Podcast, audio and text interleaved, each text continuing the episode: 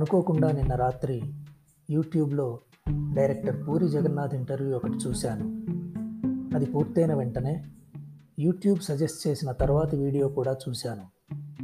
అది director VV Vinayak interview. కొంతమంది directors ఇంటర్వ్యూలు చాలా ఇంట్రెస్టింగ్గా ఉంటాయి. కొంతమంది డైరెక్టర్స్ ఇంటర్వ్యూలు ఆడియో రిలీజ్ ప్రీ రిలీజ్ ఫంక్షన్స్లా రొటీన్గా ఉంటాయి. బోర్ కొట్టిస్తాయి.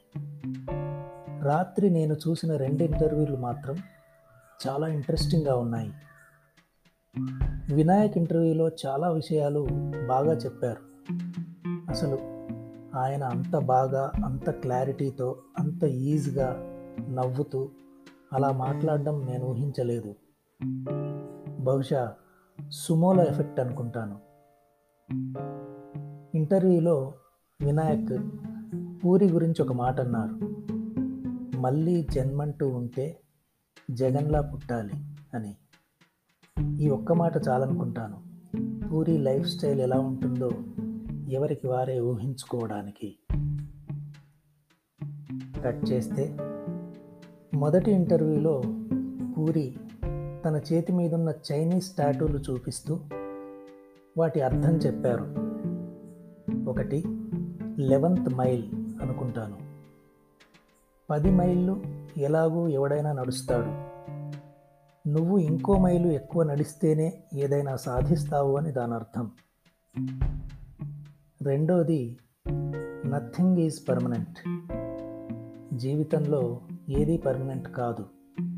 అంటే ఇప్పుడు నువ్వు ఉన్న సిచ్యువేషన్ నువ్వు పడుతున్న కష్టాలు ఇప్పటి నీ ఫెయిల్యూర్స్ ఏది శాశ్వతం కాదు.